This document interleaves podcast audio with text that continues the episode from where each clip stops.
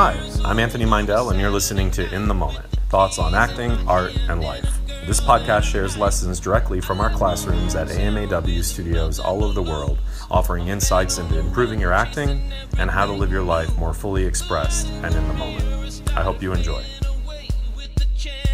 Okay, let me just qualify and, and preface this story by saying I am a really good kisser. I don't need to like prove that to anyone. I know that I am. I'm just saying that because it's going to be a full circle moment. Because, you know, my teachings are pretty crazy because they're all based on my own life, but there's always a deeper insight about them, I hope, that I think other people can use and take out in the world with them. So, I was, this was my third date with this, this guy. And, you know, when you're on a third date, there might be a little bit of kissing. It's rated G, rated G for the teenagers. So my God, they're both looking at me with daggers. So we were gonna do a little. Not we were gonna do. We just did some kissing, as one would do on a third date. Okay. And I think kissing is a metaphor for life because kissing itself. Like life, is messy, it's weird, it can be humbling, it's awkward, there's moving body parts, so it's like, you know, Uh, it's like the physics of life in space, meaning like how do you orchestrate all this and you don't sometimes and you just got to make it work. It brings up stuff, you feel exposed, it can be fun, it can be sloppy. You see, all like life.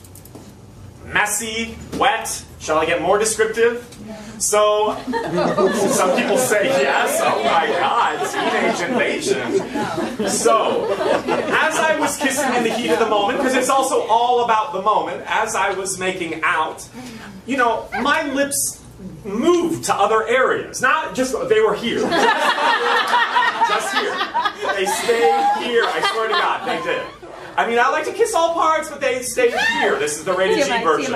Okay? But they, they didn't always land on the target, apparently. So at one point, it just was kind of happening, and it just, you know, my lip slid onto another part, and he stopped me, and he went, oh, no, no, no. Just here. yes, usually people are like, oh. Yes, so in the middle of what I thought was a romantic, passionate, in the moment, release, self expressed, all these things that we're going for in the work always, in life always, non edited, non critical, non judging where you are in it, even though all that stuff is going to come up, he stopped me and said, just here. So in the moment, this is in a nanosecond. All of these things fired in my left brain. Which is, first of all, I was like, whoa, that's a lot of control stuff right there. Now, that's not really judgment, that was just an awareness. Okay?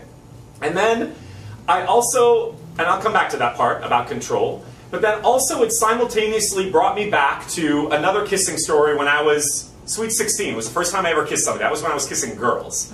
And I made out with Amy Odell. We are still Facebook friends. She's going to be mortified when I post this on Backstage next week. so, uh, my first time ever kissing, I'd never really kissed before, and we had a major marathon makeout session in my basement with that wall to wall wood paneling. It was really sexy. But I did not, I did not know that there is an intake and outtake of uh, saliva. So, you have to, you know, your sal salivary gland is going to produce some wetness. Well, I didn't know that I was responsible for that. I just didn't. Nobody ever taught me how to kiss. And so I produced a lot of saliva, and after an hour, it was an hour straight of kissing, she was drenched from here. It's true, I know it's kind of gross, but whatever, it's life.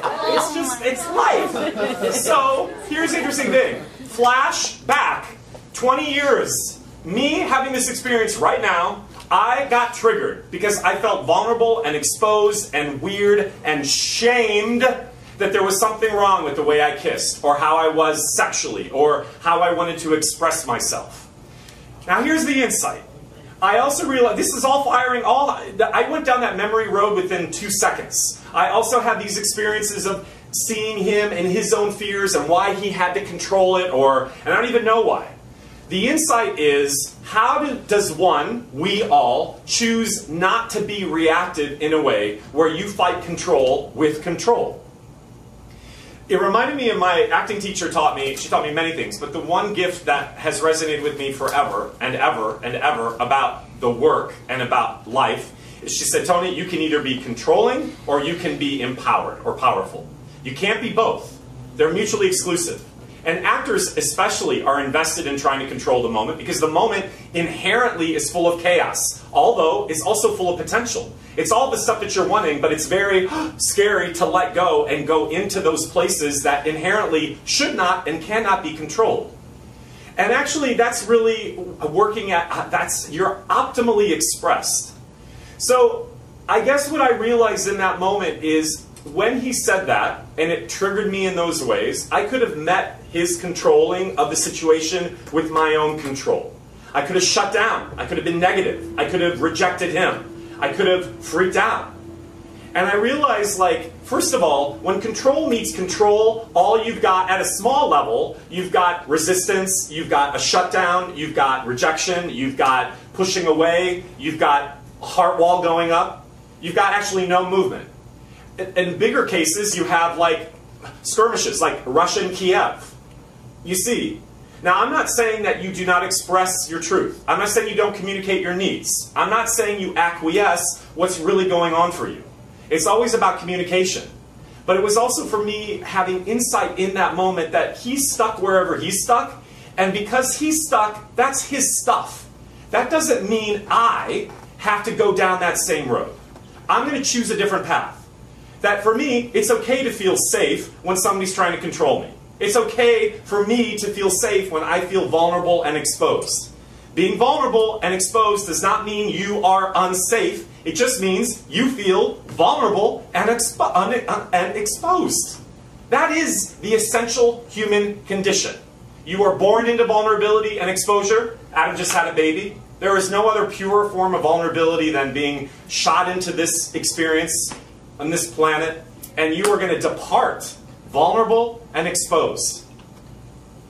So what we want to just try to do, and I think the homework was last week was talking about control in a different way, is look and see when life is going to trigger you, because it will. It does. It's hot out. The heat. Sorry, I never bring my phone to class, but I brought it for a thing. But uh, when life triggers you, watch how you want to meet your own resistance or somebody else's resistance from a place of control.